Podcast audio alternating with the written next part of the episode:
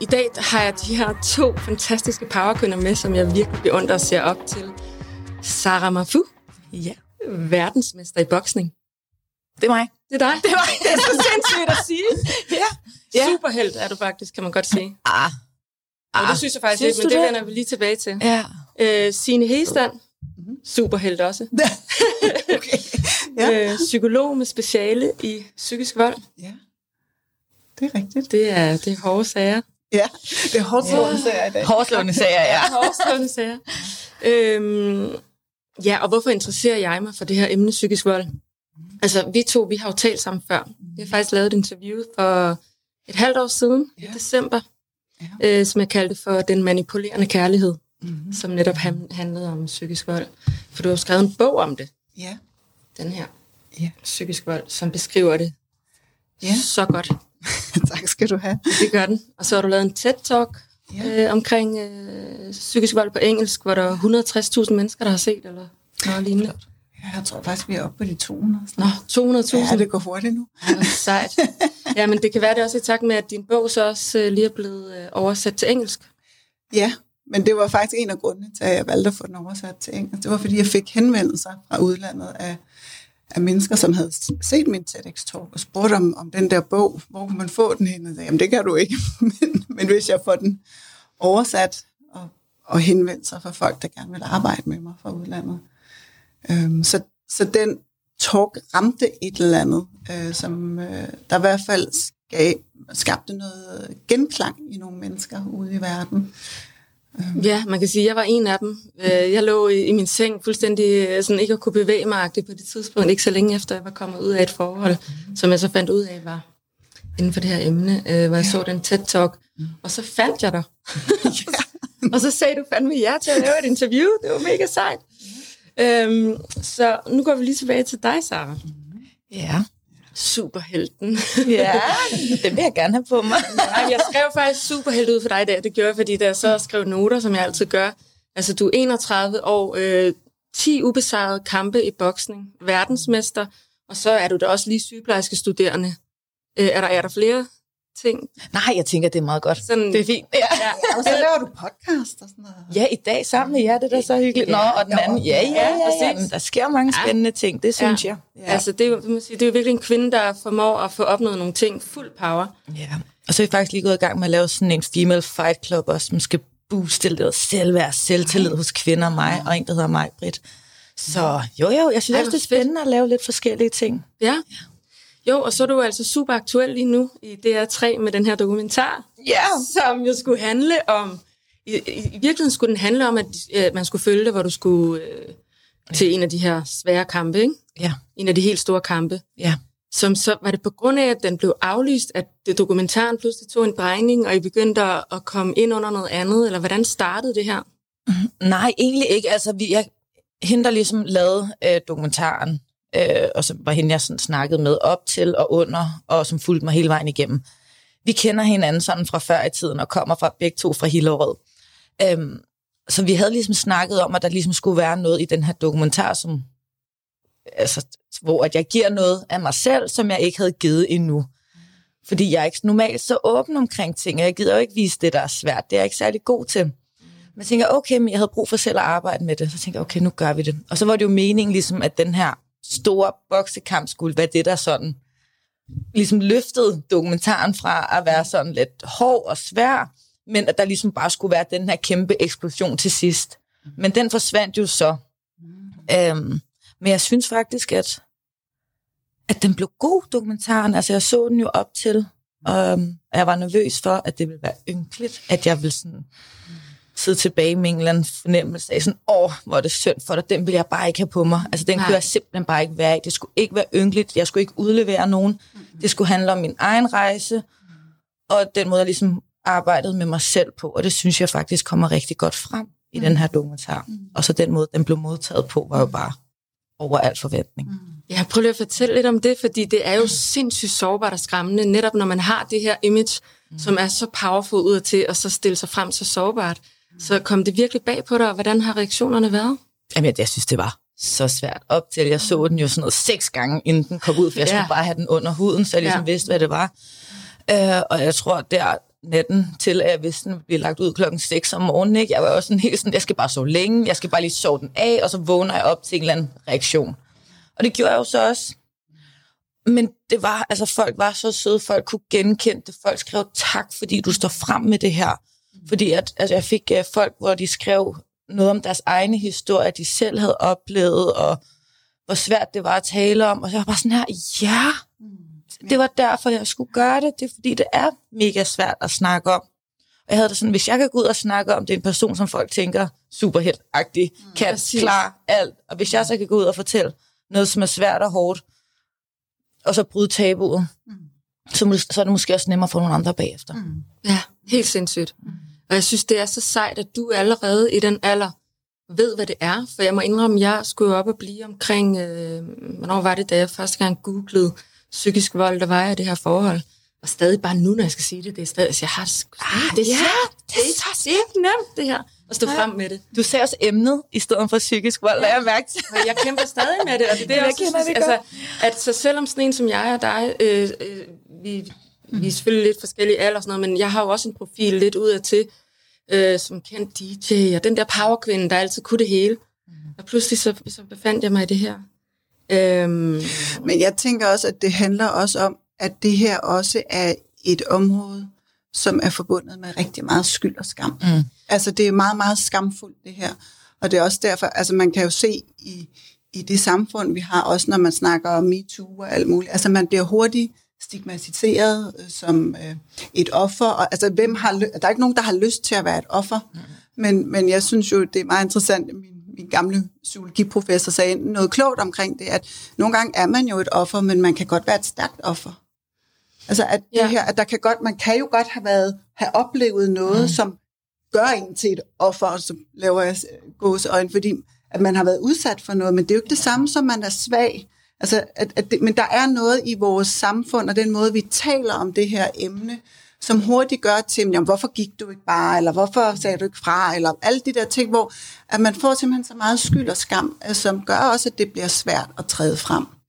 Men jeg tænker, at vi har rigtig meget brug for det. Vi har brug for rollemodeller, vi har brug for mange fortællinger og historier om det her. Også sådan, så det kan begynde at skabe noget, det jeg kalder sådan en resonans. Altså, er der nogen, der man kan genkende det. Det der med, wow, den beskrivelse, det var lige sådan, jeg havde det inde Ja. Fordi hvis vi ikke har noget ord for det, eller noget sprog for det, så kan man jo ikke hæfte noget op på det. Altså det, det kendte jeg jo heller ikke fra, fra mit eget liv. Altså sådan, man havde engang et begreb om det, da jeg begyndte at blive nysgerrig på, hvad pokker er det her. Og hvis man ikke har sproget, så kan man jo heller ikke sige noget om det, eller om det er det her. Mm. Jeg, tror, jeg, jeg tror heller ikke selv, man sådan ved det. Altså, altså øh, ej, okay, nu tabte jeg tråden Nej, igen. men det, det kan jeg komme ja. tilbage til, fordi det, jeg vil sige også øh, omkring det var, det var, jeg synes bare, det er imponerende nu, at, at, at du er så oplyst. Fordi jeg føler måske, jeg holdt kæft for, var jeg gammel, før jeg overhovedet vidste. Jeg havde ikke set så meget som et interview, eller hørt nogen podcast, eller læst. Jeg vidste ikke noget om psykisk vold, før at jeg googlede det, mens jeg var i det her forhold, og jeg der var sådan, hvad skal man google noget med psykisk vold i et forhold? Det kom til mig selv, der var ikke nogen, der sagde det til mig.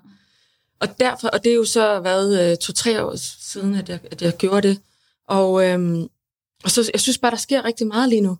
Mm. Vil, vil du stå frem? Jeg, jeg er begyndt at tale om det, det anden gang, jeg gør det nu. Mm. Øhm, og det håber jeg virkelig kan være med til, når man så står i sin situation, at man lidt hurtigere ved, okay, nu er det det der, som mm. de sad og snakkede om i den podcast, eller så videre. Men, Men det er også en følelse, rigtig mange mennesker genkender, det var det, jeg vil sige til det andet, det var, at jeg tror, alle har følelsen i sig, men man ved netop ikke, hvordan man skal sige det, og netop det der med, man vil ikke sige det, fordi man vil ikke være det der offer. Det der, den der offerrolle, den strider oh. alt i mig for sådan, at nej, jeg er fandme stærk, mand. Jeg klarer mig selv, jeg har gjort det pisse godt. Jeg er fandme ikke et offer, og nej, jeg vil ikke give nogen andre magten til at have den på mig. Du kan ikke få mig til at føle sådan, men det gjorde det jo så på en eller anden måde, ikke? Men også bare det der med at tage kampen op, og så arbejde med det. Og jeg vidste jo heller ikke, hvad det var inden jeg gik i gang med dokumentaren. Jeg vidste bare, at der var et eller andet i mig, som jeg ikke var tilfreds med. Jeg var ikke glad. Jeg havde det virkelig seriøst ikke godt. Jeg var helt nede af skravbunden. Ja. Og jeg vidste bare, at der var et eller andet, jeg skulle gøre. Ja. Jeg kan bare huske, når jeg så begyndte at snakke om det her psykisk vold, og var hos psykologen, som jeg var hos i dokumentaren. Det var også sådan en bekræftelse for mig. Altså sådan, tjek, tjek, tjek, tjek, tjek. Det her, det er sket. Det er det her. Så kunne jeg putte det i en kasse, arbejde med det, og smide det væk bagefter. Mm. Var det første gang, at du hørte ordet psykisk vold, da du var hos psykologen? Nej, jeg har googlet lidt. Du har googlet lidt. Inden der. Havde du googlet inden der? Ja. Jeg havde læst lidt om det, men så var okay. sådan, er det, er det ikke, jeg ved det ikke, måske lidt, men alligevel ikke, fordi nej, jeg er ikke svag, nej, jeg er ikke et offer, så nej, det er ikke det, men ja. det var det. Ja. Men det er jo også mere sådan en oplevelse, altså netop som du siger, man har, man har nogle oplevelser, som man har svært ved at sætte ord på, mm. eller definere. Men noget af det, som jo er, er meget kendetegnende for den psykiske vold, det er jo den her følelse eller fornemmelse af, at man mister sig selv. Altså man på en ja. eller anden måde forsvinder. Og det er svært at sætte ord på, hvad det er. Også fordi i nogle af de psykisk voldelige forhold er jo også karakteriseret ved, at man, man er ekstremt forvirret. Altså man kan simpelthen ikke få tingene til at hænge sammen. Altså, og, og hver gang man tror, Nå, nu har jeg forstået, hvad der har foregået, så får man at vide, at det er ikke rigtigt, eller det er ikke sådan, det er, eller det du oplever, det er slet ikke sådan. Ikke? Så, så den der følelse af, som jeg plejer at kalde det, at man mister sit indre kompas, altså hvis, hvis det, man oplever indeni, får man at vide, at det ikke er rigtigt, hvad pokker skal man så pejle efter? Og det gør jo også, at det bliver så svært overhovedet at, at forstå det, man står i. Og nogle gange, så kan det jo først sådan være bagefter, at der begynder at komme sådan en erkendelsesproces af, hvad var det her? Nå, det var det. Det var lige præcis sådan her. Og nu kan jeg forstå det og sætte ord på, og og jo også at komme videre, ikke? altså efterfølgende, men, men det er jo nogle, øh, altså, der, jeg plejer at sige, at psykisk vold er ikke én ting. Det er et kontinuum af mange forskellige typer af adfærd, og de ligger fra den sådan mere milde til nogle virkelig meget voldsomme typer af adfærd, ikke? Som, men det her med, at man, øh, at det er så, øh, altså man jo tit er udsat for ret voldsom manipulation, altså følelsesmæssig mm. manipulation, og det er også derfor, det hedder psykisk vold. Ikke? Altså, man mister sig selv fuldstændig. Ja, Men også fordi man, man, man lytter ikke til sine egne behov, man tager ikke hensyn til sig selv. Alt bliver på den anden persons præmisser, fordi man bare sådan, man vil ikke trigge et eller andet, og man ved, hvordan man skal gøre, hvordan man skal opføre sig, og man prøver bare at føje og Altså, og så på den måde, så, altså jo længere tid der går, man kan slet ikke mærke, hvad man selv vil, eller har lyst til. Jeg kan bare huske, at jeg var så træt. Jeg var så træt. Ja, der, da jeg så dokumentaren, da du siger det på et tidspunkt, hvor du siger, at dine venner også var begyndt at sige til dig, at du kunne ikke kende dig mm. selv, du så så træt ud. Mm. Den følelse havde jeg hele tiden, når mine venner sagde det også til mig. Man bliver suget ud. Mm. Fuldstændig. Altså, men det her, der er, vi jo så, der er man jo allerede et godt stykke inden. Jeg tænker til den, der sidder og ser med nu, som, hvor det er helt nyt og grønt. Hvad er det her for noget? Kan du, du er så god til øh, at forklare, hvordan er det, de starter?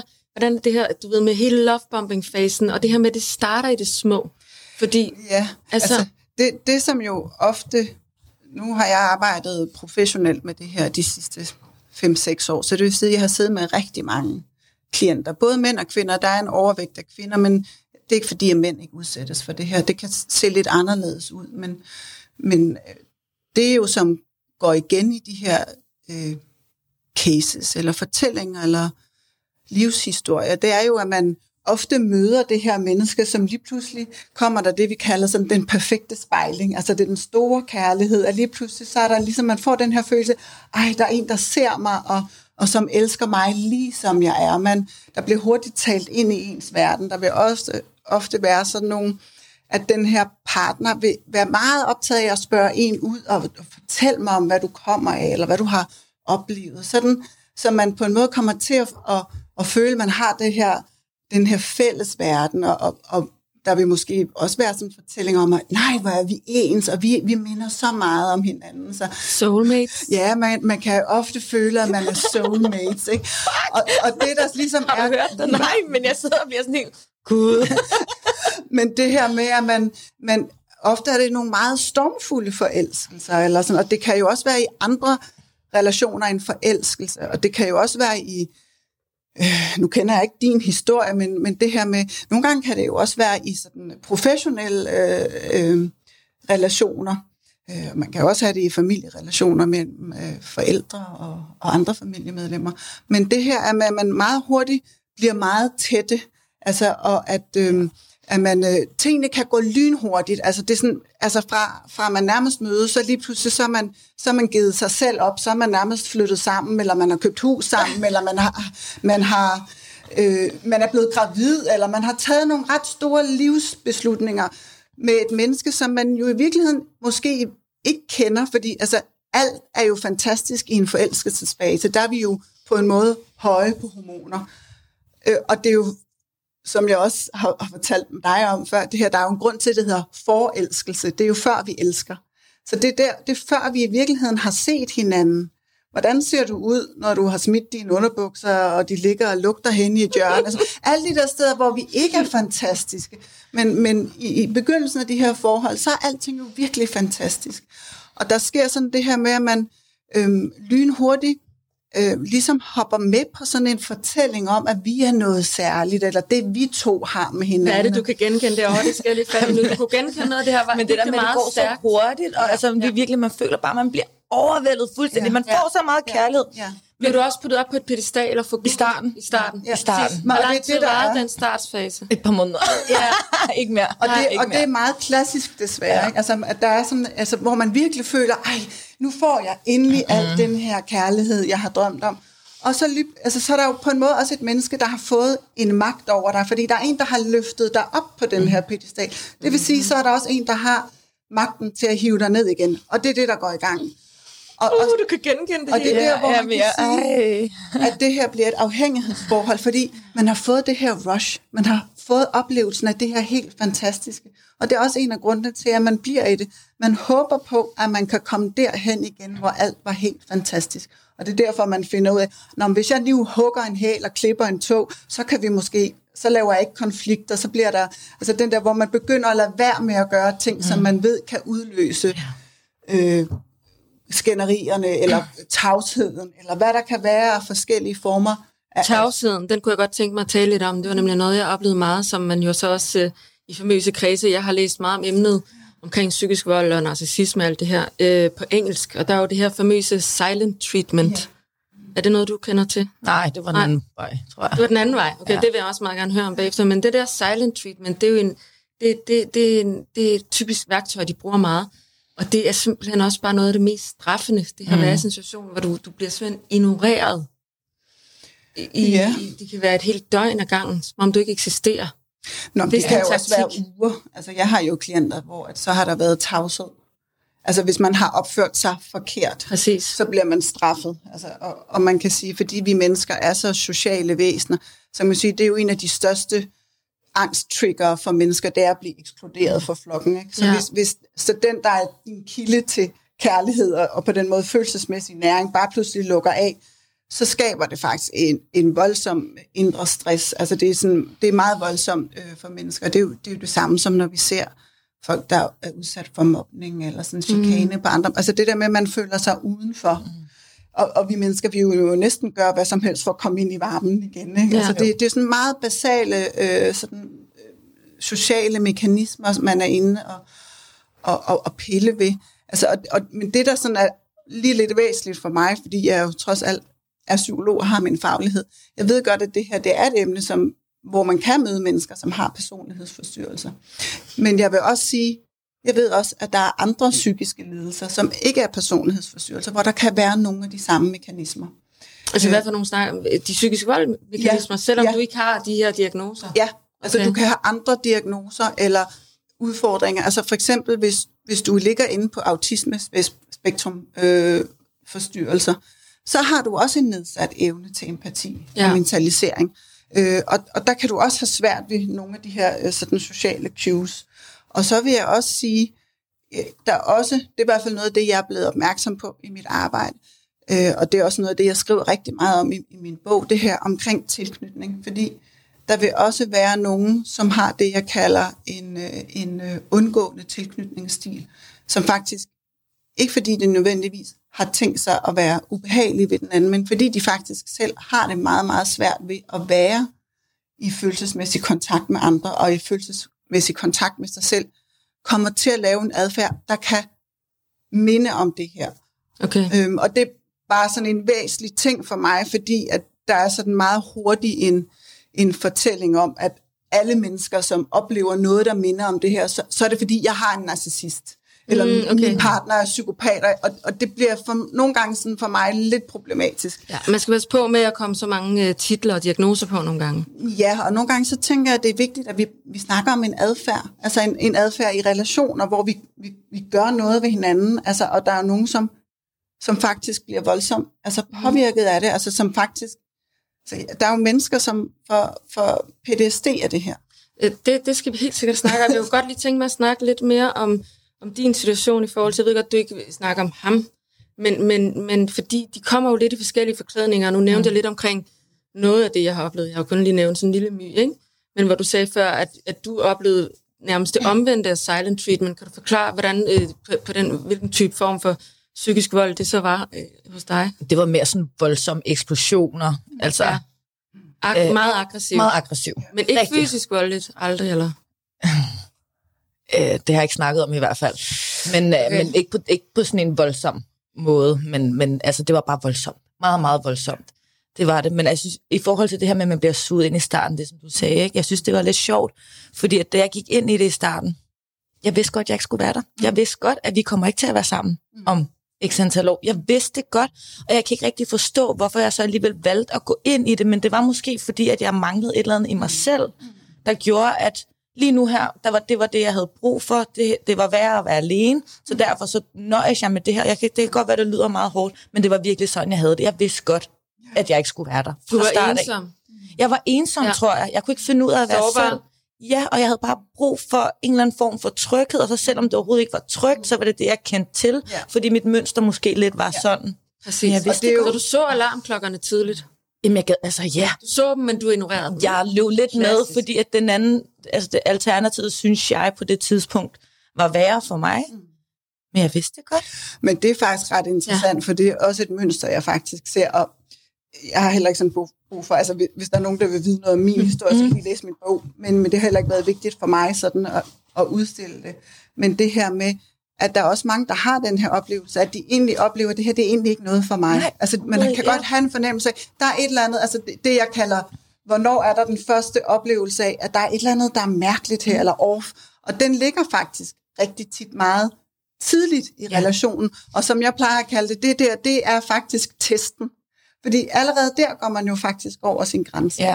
Altså man, man, man smager på noget, og, og tykker lidt på det, og man kan egentlig godt mærke, mm, det er ikke sådan, det er måske ikke helt det, jeg har brug for, men du bruger egentlig et meget, øh, det er jo rammende, at du siger det, nøjes, fordi det er faktisk det, jeg beskriver, altså det her med, at man lever, man er vant til at få lidt krummer, Altså, at man har, måske har noget med i sin egen historie om, at det her det er så lige det, jeg kan få lige nu, eller det er bedre end ingenting lige nu. Ikke? Og det sådan, var også noget af det, jeg blev meget optaget af i, i min egen research, fordi jeg fattede simpelthen ikke, altså dengang jeg gik i gang, der havde man ikke sådan et begreb for det i Danmark. Vi er lidt langt bag nogle gange. Men det her med, at der også ofte er en historie i de mennesker, jeg arbejder med, som handler noget om en, en ret dyb ensomhedsfølelse, som kommer af noget helt andet, og noget også om, hvad, hvad er kærlighed egentlig for noget? Altså, kan, kan du genkende den der ensomhedsfølelse, også fordi du nævner selv også ordet mønstre før, og du, og du, øhm, du siger, det er heller ikke første gang, du har mødt den her destruktive relation. Har du nået at dykke ned i og kigge lidt på, hvad det kunne være i din historie med de mønstre der? Altså, jeg har arbejdet meget med det sådan efter dokumentaren og under dokumentaren. Altså, jeg har jo aldrig snakket så meget om det. Jeg tror virkelig, jeg fik snakket så meget om det, at da den her dokumentar, den kom ud, så var jeg sådan her, nu pakker vi den der kasse helt væk og smider væk, fordi jeg orker faktisk Nej. ikke at tænke mere på det, fordi jeg har snakket så meget om det. Ja. Men jeg tror bare, det var den der følelse, at jeg manglede et eller andet i mig selv. Jeg, jeg, jeg kunne ikke være med mig selv. Øhm, og jeg opsøgte nogle relationer og nogle miljøer, som ikke var gode og sunde for mig, men det gav mig et eller andet kick, Ja. Ja. som jeg kunne leve på i noget tid. Øhm, og jeg vil så sige, efter dokumentaren er kommet ud, og jeg har snakket så meget om det, og den der skyld og skamfølelse, som var den, der fyldte, jeg tror faktisk, var den, der fyldte allermest Ja. i mig, den har jeg kunne slippe. Mm. Og jeg kan virkelig mærke en stor forskel. Altså både mit energiniveau, mit humør, mine tanker, Mm. øh, de relationer, som jeg ligesom begynder at få, og sådan noget. Altså, det, det er på en helt anden måde. Men det er jo også, man kan sige, skyld og skam er jo i virkeligheden, det er jo nogle ret vilde følelser. Altså man kan jo sige, hele øh, menneskets historie er jo bygget op. Altså prøv at tænke på, hvor meget kontrol der er i skyld og skam. Hvis man ja. bare ser på religiøse systemer og, og, og samfundssystemer, altså det her med at skamme folk. Ikke? Så, så, og det her, og skam, det er jo noget, der går på ens person. Mm. Det er jo, at man er forkert. Og det er i hvert fald sådan noget af det, jeg, jeg i hvert fald kan genkende fra mig selv af, og min egen historie, men også for rigtig mange af de mennesker, jeg har arbejdet med, det er, at man faktisk har sådan en følelse af, at der er et eller andet forkert med mig. Altså, jeg, der, jeg, jeg er ligesom sådan, jeg må lidt nøjes med noget, jeg kan få, i stedet for, som jeg siger, hvorfor får jeg ikke en stor Otello-lavkage af kærlighed? I stedet for krummerne. Jeg, jeg tager lige den her lille krumme, og så sidder jeg lidt og gnaver på den, og sådan, ikke? Og får måske lidt næring, men det bliver aldrig sådan en, en dyb mm. indre næring, hvor man, altså når man netop, som, som jeg hører dig, så det er jo også, at nu, du, du begynder jo også at komme et andet sted fra, når du kommer ud i verden nu, fordi du har på en måde været så modig at gå ind i det her sted inde i dig. Og, og der sker jo noget inde i en, når man ligesom har, har kigget på det, og måske også kan være lidt kærlig og, og overbærende med sig selv. Sådan, det er rigtigt, jeg, jeg havde sgu sådan et sted, hvor jeg, jeg kalder det den lille tørre plet, ikke? Meget tør. ja, meget tør. Det er en meget tør plet, ikke? Som gør, men, men tænk, hvis man begynder selv at kunne nære den, eller mm. tænk, det er rigtigt, jeg har sådan et sted, hvor jeg nogle gange, så skal der bare masser af, af, af medfølelse og omsorg for sig selv det sted, fordi sådan nogle steder kommer jo af noget. Det, som jeg synes er interessant ved det her, fordi i virkeligheden, så synes jeg ikke, når jeg arbejder med mine klienter, og heller ikke i mit eget arbejde, og det er også det, jeg beskriver i min bog, det er, det er i virkeligheden ikke særlig interessant med den der anden part. Mm. Det, der er interessant, det er, hvad, hvad er det her inde i mig? Hvad er det, der gør, at jeg er kommet til at gå med til det her? Mm. Sådan, så man kan være nysgerrig på det, man kan undersøge det, og nogle gange, så skal man jo have noget hjælp til det, fordi det kan være steder inde i en, som vidderligt ikke er særlig rart at gå ind i. Mm. Og så at finde en, en, en god hjælper, og det kan så være en psykolog, men det kan jo også være alt muligt andet, som tager en lidt i hånden og siger, nu går vi sgu ind og kigger på det her sted. Hvad var det i dig, der... Altså, hvor god er man egentlig generelt i sit liv til at sætte grænser? Er man en pleaser, eller er man en, der synes, man skal redde lidt nogen, eller øh, fikse no og ordne?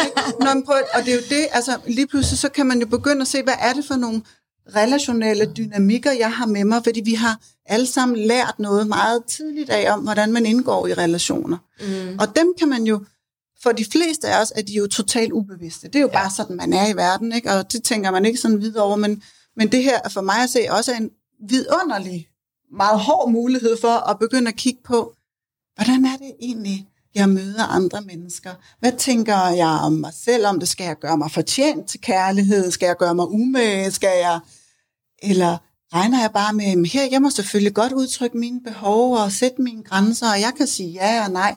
Og det er i hvert fald noget, der er blevet helt tydeligt for mig. Der er nogle fælles mønstre i de utrolig mange øh, klienter, jeg har siddet sammen med. Og det er jo det er også grunden til, at jeg skrev den her bog, fordi jeg tænkte, hvordan kan man begynde at klæde folk på til at begynde at kigge på sig selv. Og sådan, fordi det er der, man kan gøre noget. Man kan ikke gøre noget ved den der anden. Det er et spild af Du kan ikke gøre noget ved den partner der. Nej. Nej.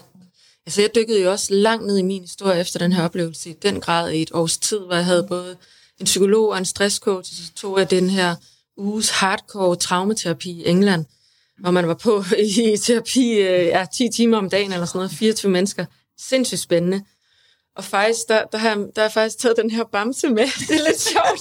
Jeg kom til at tænke på dig. Det er en lidt skør historie.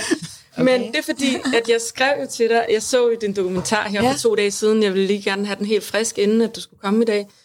Øhm, og så skrev jeg til dig, at jeg bliver rørt. Og så typisk dig allerede uden at kende dig bedre, ej, det skal du ikke blive, det må du ikke blive. ja, og, det, og det er jo faktisk... Nej, nej, alt er godt. Og det, sjove, og det sjove ved det hele er, at du skriver det, og der, hvor jeg faktisk bliver rørt, er faktisk noget, som siger så meget om dig, at det er, hvor du sidder hos psykologen, og hvor jeg så også kan se på dig, at du bliver berørt på et tidspunkt, du bliver ked af det. Men du, men du har... Du, ui, du vil ikke vise det. Du mm. kan ikke gå ind i den der følelse. Er det rigtigt? Ja. Ja, og jeg kan bare, jeg kan bare sige til dig, jeg kan genkende det der så meget. Det har nok været et af de ting, jeg har kæmpet allermest med. Jeg tror, det er helt sikkert, som psykologen bagefter vil sige, noget fra barndommen, men det er også, udover det, tror jeg, i hvert fald i mit tilfælde, måske også i dit, det her med den branche, vi er i, hvor man netop hele tiden skal være den bedste. Mm. Øhm, og, øh, og derfor så, så kom jeg til at tænke på den her bamse, fordi at den sidste dag på det der, øh, på det der studie, eller nej, på, undskyld, det der terapiforløb i England, der øh, skulle vi alle sammen komme op, og så skulle vi have en gave med. Der fik vi hver især en bamse. det lyder lidt sjovt igen, men øh, det, det gav totalt meget mening der. Og den repræsenterede så noget, som efter den der uges terapi, man havde igennem, som man virkelig skulle tage med sig og lære. Og min, den repræsenterede sårbarhed. Mm. Altså, at jeg skulle lære at vise mig sårbar. Så, så du er ikke alene om det der. Og det, det er sjovt, fordi at nu, det der, man så også alle de voldelige ting, men nu har jeg selv oplevet så meget som det. Øh, så det var mere det her med, hvad den der, at det er så svært at skulle vise sig sårbar, også over for din familie, ikke? At du tænker, ja. jeg kan det ikke, jeg, kan det, jeg skal kun være hende den glade derhjemme. Mm-hmm. Man skal være stærk og på, Ja, og og stærk både. andre skal kunne læne sig op af mig, men jeg skal ikke vise, at det gør mig noget. Ja, jeg og ligesom, ja. du vil heller ikke have, nej, du, må ikke blive, du skal ikke blive rørt af dokumentaren. Det er okay, alle gør. Ja. Hvad mener du? Så, men altså, igen, det tog mig. Jeg var gammel var jeg, da jeg tog ja. det kursus 41, og jeg, jeg vil sige, der er sket meget med mig. Jeg er virkelig begyndt at gå ind i det her med sårbarheden. Mm. Og det er også noget, jeg tager med i det her program. Jeg synes, det er vildt vigtigt. Men det er eddermame også svært. Ja. Altså, hvordan, hvor er du henne i det, og hvad, ja, har du en psykologkommentar? Nå, men jeg tænker, det er jo også en af de mønstre, man kan have med sig. Man kan jo have lært hjemmefra, at man skal klare sig selv. ja. Altså, at, at jeg, øhm, de beskriver også min bog, jeg, jeg er selv vokset op i en ret dysfunktionel familie, så jeg har lært meget, meget tidligt at klare mig selv. Jeg har også lært meget tidligt at tage mig af andre. Øhm, så det her med, at egentlig ikke have fået omsorg, eller øh, kunne være med min sårbarhed, fordi det har vi jo alle sammen. Så øh, vi, vi, vi mennesker, vi, vi er jo følende væsener, men, men der er jo nogle af os, der kommer i familier af forskellige grunde, hvor der ligesom ikke er plads til, til barnet, og den sådan, altså hele det der behov for at blive set og mødt og, Ja. og forstået, ikke? så man kan jo meget tyd, at tidligt få en strategi, der hedder, jeg skal ikke ind i noget med det her, hvor jeg på en måde bliver nødt til, altså hvor jeg kan stå derinde med min sårbarhed. Tænk, hvis jeg blev afvist. Tænk, hvis der var en, der sagde, det der, det kan du godt pakke sammen. Mm. Altså, jeg, jeg, jeg har jo haft episoder, ikke, hvor- min, altså, jeg fik skæld ud, ja. når jeg var ked af det, eller sådan noget. Ej, Så, det har jeg dog ikke oplevet. nej, men det, men ja. det har jeg, altså, Ja. så, så det her med, så lærer man jo, Pas på altså, sig og selv. lukke, altså, Ja. det er jo sådan, jeg kan huske ja. en gang, jeg har fået rigtig meget terapi, ikke? og der var engang en terapeut, der sagde til mig, Signe, du har jo ikke bare en rustning på, altså du har jo sådan en hel, det er jo et helt uh, ridderborg ja. med voldgrav, og der er bare hængebroen af Kom ikke tæt på her. Nej, altså jeg griner sådan, fordi da jeg gik i skole, ikke? jeg blev kaldt for isdronningen, ikke? altså folk skulle simpelthen, altså det der med, at man har alle mulige ja. strategier for ikke at komme ind og mærke de steder, hvor, hvor det kan gøre ondt, ikke? altså mm. Og så kan det jo være rart at have den der funktion, der hedder, jeg er hende, der tager mig af andre. Mm. Jeg kan godt klare mig selv, og jeg er ud over stepperne, og jeg er sgu hårdt slående, eller hvad man nu kan være på mange forskellige niveauer. Ikke? Men det gør jo, at man på en måde også har et handicap mm. i ens liv, særligt når man skal være i relationer, fordi de der dybe, tætte, intime relationer, som de fleste af os jo har en længsel efter, mm. ikke? det bliver mega svært at gå ind i, for det bliver farligt. Det bliver sgu farligt, ikke? Jeg bliver lidt bange. Ja, man bliver er sgu bange, ikke? Og, altså, og, og så kan man jo så give de andre skylden for, at man ikke kan gå ind i det, men måske altså, må man lidt sent i livet finde mm. ud af, det er sgu mig. Jeg kan ikke være sammen med mig og min, min sårbarhed. Og jeg er mega bange for, at hvis jeg viser den, så bliver jeg forladt. Altså, i, hvis vi går sådan helt ned øh, i psykologens øh, dybe... Men det, den kan jeg godt genkende, det der med, at hvis man blotter sig selv fuldstændig. Ja. Uh, jeg tror, jeg, ej, den der følelse med sådan, okay, nu, nu, øhm, nu giver jeg alt. Ja. Hvordan bliver det taget imod? Kommer jeg til at... Altså, jeg er Overlever Har, du, har du formået at gøre det i din, øh, altså i, i, både i romantiske relationer? nej, giv slip. Ja, altså sådan ægte, ægte, Ja, sådan ægte give slip. Nej, aldrig. Mm-mm. Nej, aldrig endnu. Nej, Vildt. Jeg kan og blive ked af det, jeg kan blive sur, jeg kan Ja. blive alt muligt, men den der, hvor jeg virkelig føler, at nu lægger jeg mig selv helt ud, hvor at der er en anden, der ligesom enten kan gribe mig, eller... eller Men også det at udtrykke sig selv, ikke? Jeg har brug for. Jeg kunne Ja. godt tænke mig. Jeg kan lide. Altså nogle, altså hvor man mm. egentlig udtrykker sig selv. Og, og når vi er voksne mennesker, så kan vi jo ikke forvente, at vi får det, men vi har jo lov til at udtrykke vores behov. Og vi har, skal også kunne lære, at der er en, der siger, og det, det lyder dejligt, men det kan jeg ikke lige nu. Kan vi gøre det om en halv time? Ja, det kan vi godt.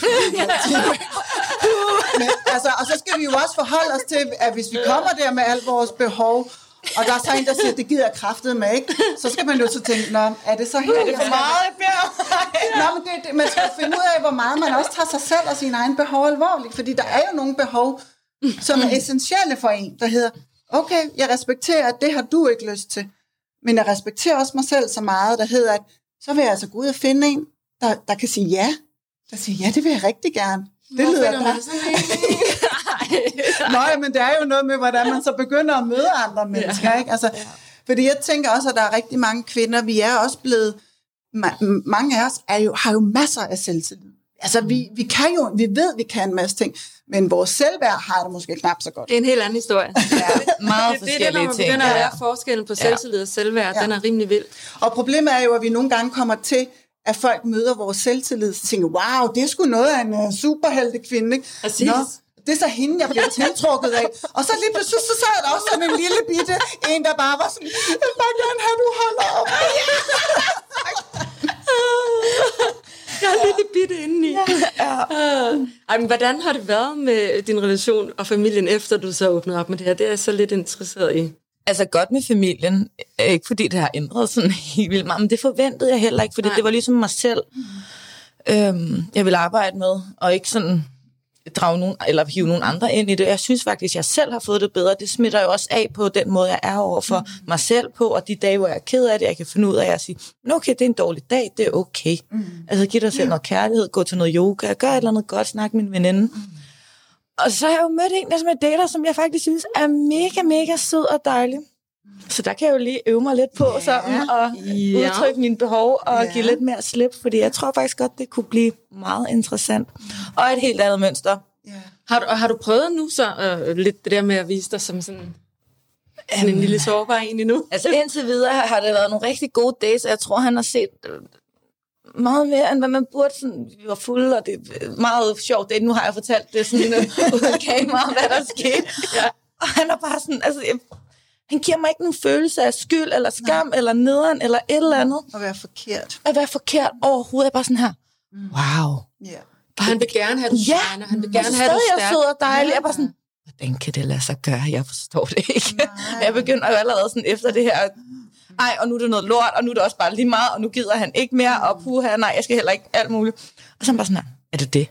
Ja. Nå, nå, nå, jeg var ikke så slem. Nå, underligt. Ja, ja, men det er jo det, som er så enormt interessant. Altså også, altså nogle gange de der gamle overbevisninger, vi kan have, og som måske har været rigtige en gang, mm. men det er jo ikke nødvendigvis, at de er rigtige mere, fordi vi møder nogle mennesker, som kan noget andet, Ja. som kan kigge på en og sige, Nå, men skat, det er helt okay, kom her, så skal jeg holde om dig. Det er slet ikke så slemt, som Ja, du tror. jeg så bare sådan lidt, altså man kan jo mærke det i hele nervesystemet, Ja, ja, hvordan man ja. bliver sådan helt afspændt, sådan, Ja, altså, virkelig. okay, så sidder jeg bare lidt her, og, og okay. Får sådan en Altså, dejlig følelse af ro. Bare Ja, men sådan, det er jo det. Nå. Og det er jo faktisk sådan en, en dyb afspænding. Mm.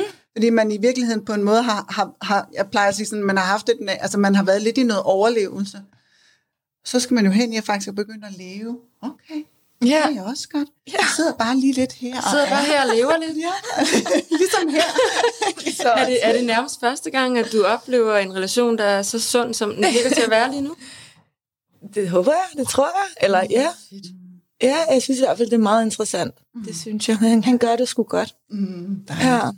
Så der er håb forude. Der er fucking som der håb, står, øh, på din, øh, som der står på din bog. Sådan her kommer du videre. Jamen, jeg tror også, at det der med, at efter ligesom har kunne slippe de der ting, mm. så har jeg fået at vide, at rigtig mange af min udstråling har ændret sig. Mm. Rigtig meget folk kan se på mig, at jeg har det bedre. Ja. Og jeg føler det virkelig også. Ja. Og det tror jeg også bare, nogle gange så tiltrækker det bare noget andet, mm. end det, som måske har været det, jeg havde mm. tiltrukket før. 100 procent. Ja. Men altså, igen, det handler om en selv. Det handler ikke om, at jeg skal finde en, der kan løfte mig nu. Det handler om, at jeg har det godt med ja. mig selv, og kan gå ind i det her, og være mig selv, og ikke, ikke er afhængig af, om han synes om mig eller ej, men at jeg kan sige til eller fra. Og det er jo ret essentielt, det du siger, ikke? fordi det der med, hvordan, hvordan er jeg i mig selv, ikke? Mm. og så møder jeg jo andre på en anden måde. Ja. Altså det der med sådan, altså, at vi, altså som du siger, hvad kalder vi på? Mm. Og nogle gange kommer vi jo til at kalde på noget sådan lidt småt desperat noget. Ikke? Ja. Altså netop, så, som du siger, når, så tror vi, at der skal komme en eller anden udefra og fylde os op. Men hvad nu, hvis vi er fyldt op? Ja. Hvad nu, hvis man har det sådan, at ja. jeg er mig, og jeg, jeg er helt vidunderlig, men jeg er også nogle gange lidt krøllet, og, og nogle gange er jeg også lidt forkvaklet og, og ikke så køn, men det er okay. Altså, fordi sådan er vi jo at være mennesker. Ikke? Det ligger jo i, at vi er mennesker. Vi, vi er menneskelige, vi er jo ikke guder. Vi, mm-hmm. vi, er, vi er en, en stor palette, og, og, og, og det, der jo er essentielt, det er jo, om vi kan eje det selv. Kan vi eje os selv, hele os selv, og ikke kun noget af os. Ikke? Og, og hvis vi kan ligesom være os, og altså den der selvaccept, ikke? Så, så møder vi jo også mennesker på en helt anden måde, fordi vi, vi kommer på en måde ud i verden på en anden måde. Vi, vi, vi bærer os selv, eller vi præsenterer os selv, eller sådan. Altså, og, og det er jo det, som, som jeg synes er så, så spændende, når man arbejder med det her område. Ikke? Altså netop sådan, når jeg begynder sådan at, at spørge de, de mennesker, jeg arbejder med, sådan, jamen, hvad nu, hvis du satte dig op på forsædet, ikke? Og, mm. altså den der bil, du kører i, ikke? Altså, jamen, hvad skal være med i bilen? Hvor vil du gerne hen, ikke? Og altså sådan, at man selv sådan begynder at tage stilling til det. Hvad vil jeg gerne have i mit liv? Hvad er væsentligt for mig? Øh, hvad har jeg brug for? Ikke? Og hvordan sørger jeg for, at jeg har det? Altså i stedet for, at der ligesom er nogen, der skal komme og give mig det. Men jeg har det i, i mig selv. Og så man ikke bliver afhængig. For det der med at være afhængig af en anden, være afhængig af en andens bekræftelse, en ja. anden, der skal sige, jamen nu er du okay, og nu er du dummet dig, ja. men nu er du okay. At man ligesom ja. Har nok i sig selv til at også, og så kunne sige fra, selvom man måske virkelig meget har lyst til at gå videre med noget, men så sige, nej, min grænse er hertil og ikke længere, og så kunne trække sig igen. Ja. Og det tror jeg faktisk godt, jeg vil kunne nu. Altså virkelig kunne gå ind og så sætte den grænse ja. i forhold til mig selv. Og det har jeg altså ikke kunnet finde Nej. ud af før. Der er jeg bare løbet med. Ja. Men jeg føler virkelig, at efter jeg har snakket så meget om det, ja. dykket så dybt ind i ja. det, altså det var ikke sjovt. Jeg Nej. havde det elendigt, og det var så hårdt. Altså jeg kunne sidde ja. i weekenderne nærmest og bare kigge ud i luften og tænke, fuck, man gider overhovedet det her liv ja. mere. Altså, Imens du var i forholdet, eller? Efter, mens jeg arbejdede ja. med det. Jeg synes, ja. det var forfærdeligt ja. at gå ind i den og være i den. Ja. Tror du, at du også, altså det vil jeg jo lige vende tilbage til, du nævnte det her med PTSD, og der er jo kommet en ny diagnose, der hedder CPTSD, altså kompleks posttraumatisk stress, som er typisk, du får ved den her type relationer. Mm.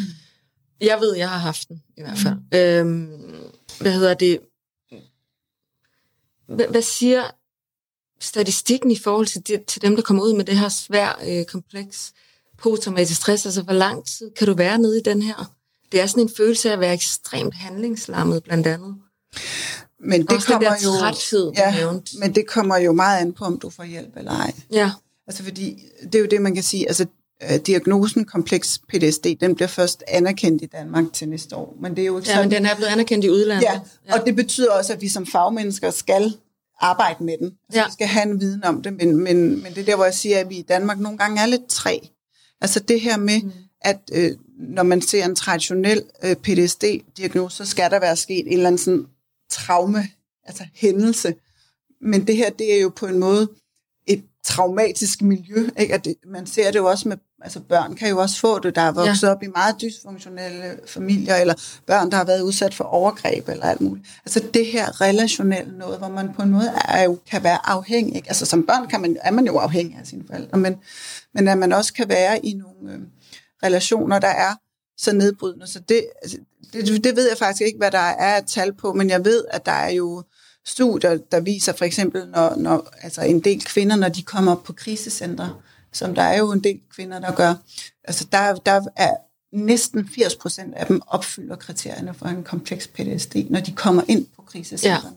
Ja. Okay, jeg ved slet ikke, hvad det er overhovedet. Jeg har aldrig hørt om det Nej, før. Det er, okay. altså, øh, det er jo i virkeligheden en, øh, en angstlidelse, som man kan få, som, altså det kommer sig af sådan, i, i gamle dage, så var det noget, man tænkte, at so, altså, soldater kan få det, når de har været i krig. Altså, Nå, ja, altså, men den nye... PTSD, ja, og ja, den, den komplekse, det, der er nogle af de samme men den er udløst af noget andet. Så det er ikke fordi, okay. man har været i krig og har set død og lemlæstelse, men fordi man har været i nogle relationer, som har været meget nedbrydende. Mm. Og så har den lidt nogle andre, øh, kan man sige, øh, symptomer. Øh, men, men den har også noget af det samme overlap. Man kan for eksempel have sådan nogle trigger. Altså, jeg, jeg har jo rigtig mange klienter, som for eksempel kan få angstanfald, hvis de for eksempel modtager sms'er eller lyden af en mail på deres, altså når det går ind på deres telefon, fordi det har været forbundet med, at nu kom der måske nogle voldsomme personer omkring. Okay. Det kan også være en måde, et, et menneske taler til dig på, du ved, nu, nu er det den, du ved, sådan, hæver stemmen igen, eller noget, der minder dig om. Det har været meget mm, intimiderende. Okay, ja, ja. Altså, øhm, og også det her med, at der er nogle, nogle af de kvinder, jeg arbejder med, de har jo været, så det er jo nogle voldsomme trusler. Er der noget, øh, er der noget en af jer to synes, I mangler, at de har fået med her? Og jeg synes, det vigtigste var ligesom det der med, at det handler om en selv. Ja. Altså, at det der med, at man skal kigge indad. Det er altid nemmest måske altid at pege fingre og ligesom give andre skylden, men hvis man ikke kigger indad og går ind og arbejder med sig selv, og så ligesom stopper de der skide relationer, man er ja. i, som ikke er sunde for en. Altså, stop det, fordi det er så meget bedre på den anden side. Mm. Når man begynder at elske sig selv mere, og passe på sig selv, så bliver livet altså bare mm. så meget federe. Mm. Altså, ja. og jeg kan mærke så stor forskel. Ja. Og alle, altså, der er håb. Ja, der er For håb. alle. Men jeg tror også, hvis man ikke, hvis, når, man, når man kommer ud første gang i den type relation, og man ikke dykker ned og kigger mm. på sig selv, så er man meget latent til at gå direkte ind i sådan en slags igen, tror jeg. Men man skal, man skal lorten igennem for Ja. at komme ud på den anden Ja. side. Der, der er ikke nogen anden vej. Man, Nej. man skal gå ind i den, og, og det er hårdt. Det er så hårdt, og det er ikke sjovt, og det, og det tager lang tid. Ja, Men man kommer ud igen. man kommer ud igen. Det gør man. Ja. Jeg har jo de her øh, kraftdyrkort, jeg altid lavet mine gæster træk, Ej, det er sjovt. som jeg runder af med altid. Har også nogen derhjemme. Jeg synes, det er lidt hyggeligt. Så når man er lidt forvirret, man tænker, hvad er meningen med det hele? Okay, jeg trækker et kort. Jeg bruger dem næsten hver dag. Det, Det er virker. hyggeligt. Gør du det også? Så? Jeg føler lidt, at det virker sådan, nå okay, nu er jeg lidt mere rolig, nu kan jeg godt gå i seng, for der er en mening med det. Ja. Ej, hvor er det fedt. Men det er faktisk også, jeg skrev øh, min bog, der havde jeg i en, en periode, der havde et langt mantra, der bare hed alt er godt. Ja! Jeg er simpelthen nødt til at sige det til mig. Og så, øh, da jeg udkom med min bog, så kom min gode veninde, så kom hun faktisk med sådan et orakel kort og, og det mest, det var faktisk ret vildt. Så sad jeg der og holdt bogreception, og så skulle, havde jeg, skulle jeg breake det her dæk ind, og så fik jeg alt er godt. Alt er Er godt. det rigtigt? Ja. Jamen, jeg, er egentlig var så bare halleluja. jeg får også, øh, altså jeg bruger dem næsten dagligt. Det er så fedt. Og øh, ja, de hjælper mig. Det er helt ufatteligt, de hjælper. De siger altid lige det, jeg har brug for at høre. Også det, man ikke gider. Hvis I forstår, hvad jeg mener. Ja, ja. Altså, det er jo ikke altid sådan, Åh! ja, men øh, så i dag, nu har jeg jo altså to gæster i studiet, øh, så I får lov at trække, jamen, I kan lige hjælpe mig med at dele mm, så meget som muligt. Det er lidt sjovt. Jeg har, dem der, jeg, har derhjemme, i en periode i starten af dokumentaren, der trak jeg altid det samme kort, og der var altså næsten 100 kort, ikke? Jeg trak det samme kort. Det var en person med en kasse over hovedet, der ikke kunne se champagne, der var lige foran. Og lige, ja, og lige, altså, jeg har trukket kort efter, aldrig set det kort igen, men jeg trak det flere gange i streg, og der var sådan, tag nu den kasse af, tag nu den fucking kasse af, mand. Ej, jeg får helt kuldegysninger, det er jo så spot on. Det er så spot on. Det er også derfor, altså hvis man tror på det her, mm. ikke, så er det, det, det, der er jo mange, der tror, at det er sådan noget hokus pokus. Nogle, nogle af mine mandlige gæster, de, de søger altid lige for at sige, at jeg tror altså ikke på det. Nej, nej, bare tag det alligevel. Og så sidder det alligevel bagefter sådan, Nå, Oh, var der en mening med det? ja, Hvor var det, du havde købt den? præcis. Når man trækker løs, de damer. Bare et, et, et kort. Bare et kort hver. Ej, den, den du kigger på mig. under. Jamen, jeg kunne mærke, der var noget herovre. Er en val. En val. Er val. Ej, hvor er det sjovt. Det trak Signe ja. dengang. Ja, det lavede første gang. En val. Stol på det store mysterium. kortet? 65. 65. Godt. Ej, må jeg se det kort, jeg er nysgerrig. Jeg er en dejlig Du er en kalkun. Og jeg skal give med taknemmelighed og ynde. Ah, men det gør du jo. Godt, så er der sådan et beskyttelsesbudskab hver gang til sidst på kortet. Du sagde 65, det Yes. Godt, jeg starter med dit beskyttelsesbudskab her. Ja. Du bliver ikke tilbudt sikkerhed lige nu. Ej, kom on. Nu, det, det der, nu skal vi, der er en dybere mening altid. Du bliver bedt om at stole på medskabelsesprocessen. Valens kraftdyr minder dig om, at din primære virkelighed ikke er den materielle verden, men derimod skaberkraftens rige, hvor i essensen af dine drømme og ønsker bliver dannet, før de ankommer i en bestemt form. Du må stole fuldstændig på, at det, der kommer, vil tjene det højeste gode. Forbliv i din opmærksomhed på det nuværende øjeblik, og lad, dig, lad de skjulte riger passe på dine intentioner, indtil tiden er moden til, at de skal manifestere sig i formernes verden. Giv slip, for du vil ikke blive efterladt. Nogle ting behøver længere tid end andre til at ankomme. Er det ikke meget godt? Jo. Er der noget, rammer det noget, hvor du tæ- er der et eller andet, du har tænkt, eller følt, eller noget, hvordan kunne... Men siger det ikke bare, at jeg skal stole på det, der er lige nu? Jo. Og bare go with the flow-agtigt? Fantastisk. Tillid. Det gør jeg. Genialt. Ej, Jeg er vild med det. Stol på det store mysterium. Ja, tak. Og Og jeg er nummer 61. En kalkun. Ja, I er tæt på hinanden. Ja, det var også ja. Men hvor er det sjovt, at du fik den. Mm. Den fik jeg sidste gang. Ja, Ud af så mange kort. ud af så mange kort. Beskyttelsesbudskab. Giver du for at kunne modtage, og holder du regnskab med, hvor meget du har givet, og hvad der skyldes? Det er ikke den måde, overflod skal opleves på. Når kalkunens kraftdyr er i beskyttelsesposition, er det for at minde dig om, at du skal give slip på alle fornemmelser af knaphed, eller frygt for, at hvis du giver for meget, vil du ikke have nok til dig selv. Ja. Brug din åndelige praksis til at genforbinde dig med urkraften, og husk, hvordan det føles at være en repræsentant for overflod, for så vil du give netop så meget, som der er brug for lige nu. Vid, at hvad du end mangler for at fylde dine lager op, så er det på vej til dig lige nu. Kærlighed, velstand, viden og hjælp fra allierede, som er overalt og vil have dig selv til at være den overflod, du søger. Det er da ikke helt dårligt, er det? Nej, og det var spot on på.